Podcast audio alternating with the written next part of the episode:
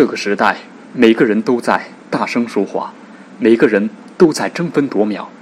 我们用最快的速度站上高度，但是也在瞬间失去态度。当喇叭声遮盖了引擎声，我们早已忘记谦谦之道才是君子之道。你问我这个时代需要什么？在别人喧嚣的时候安静，在众人安静的时候发声。不喧哗，自有声。别克君越，新君子之道。像一颗随风吹送的种子，我想，我或许是迷了路了。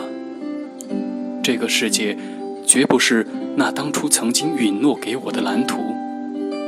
可是，已经有我的泪水洒在山径上了，已经有我暗夜里的梦想在森林中生长。我的渴望和我的爱，在这里像花朵般绽放过，又隐没了；而在水边清香的阴影里，还留着我无邪的心，留着我所有的迟疑、惶惑，却无法更改的脚印。